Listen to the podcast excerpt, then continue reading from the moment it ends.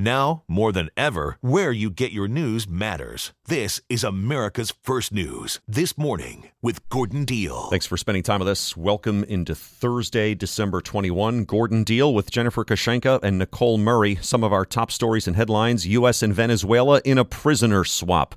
Trump lawyers want the Supreme Court to take its time ruling on his immunity in the election interference trial. Senators go on break without agreement on border security and or Ukraine funding.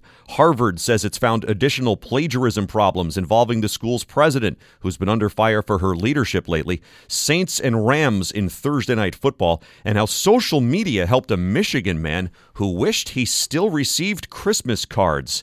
That story in about 20 minutes. This portion of the program is brought to you by Discover. Discover wants everyone to feel special with live 24/7 customer service. Learn more at discover.com/slash credit card. Limitations apply. The U.S. is experiencing a factory building boom as companies burned by overstretched supply chains during the pandemic reshore some of their operations. Sounds great, but will they be able to find the thousands of workers that are needed? Here's John Keilman, manufacturing reporter at the Wall Street Journal. John, what's up here? There are uh, dozens of factories that cost a billion dollars or more to build that are going up all over the country, uh, primarily in response to a push by the federal government to bolster the semiconductor and electric vehicle industries in the United States, seeing them as sort of central to our future and our national security. And so, in response, uh, you see these gigantic factories going up, you know, Arizona, Ohio, Texas, um, New York, all kinds of places. And uh, the really big ones tend to be in the, um, semiconductor industry.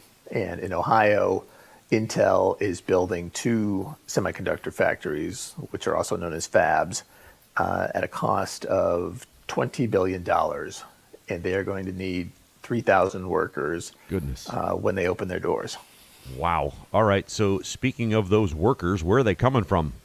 Well, that is the challenge.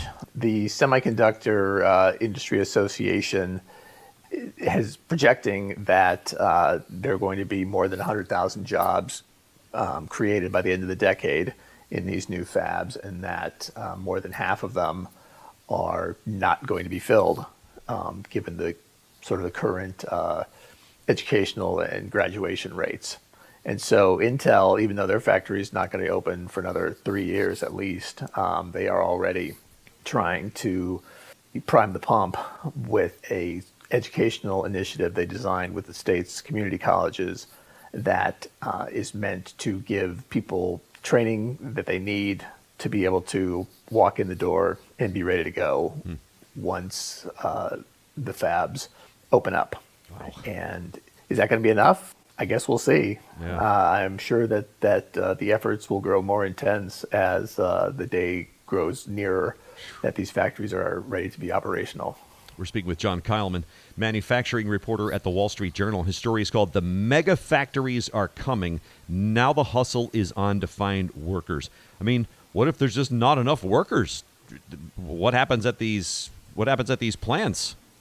They're going to have a hard time uh, doing what they were designed to do. And the other thing to keep in mind is that there could be a knock on effect of um, factories and other industries that compete for roughly the same pool of workers. And uh, if Intel succeeds, there's concern that smaller factories that maybe aren't able to pay as well or don't have sort of the same name brand that, that Intel does uh, they could be starved of, of workers. Yeah. And there, there's a great deal of concern about that in Ohio.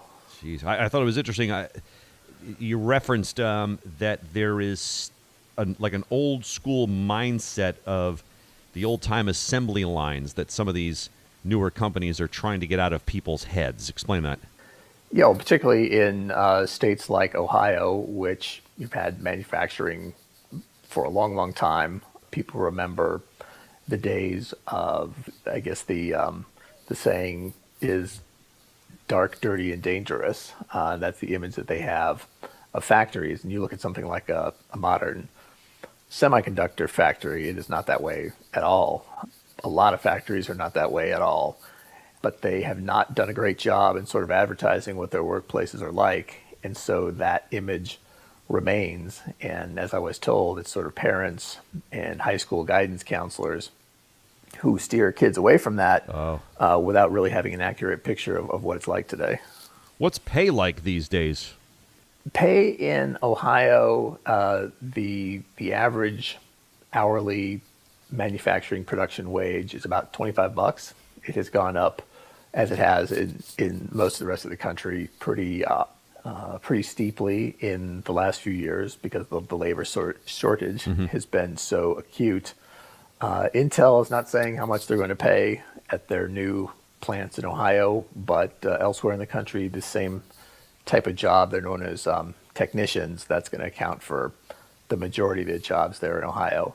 Uh, they make anywhere between fifty and ninety thousand dollars. Thanks, John. John Keilman, manufacturing reporter at the Wall Street Journal. 20 minutes now in front of the hour. On this morning, America's First News. Coming up next, how much it costs for a house next to Lambeau Field.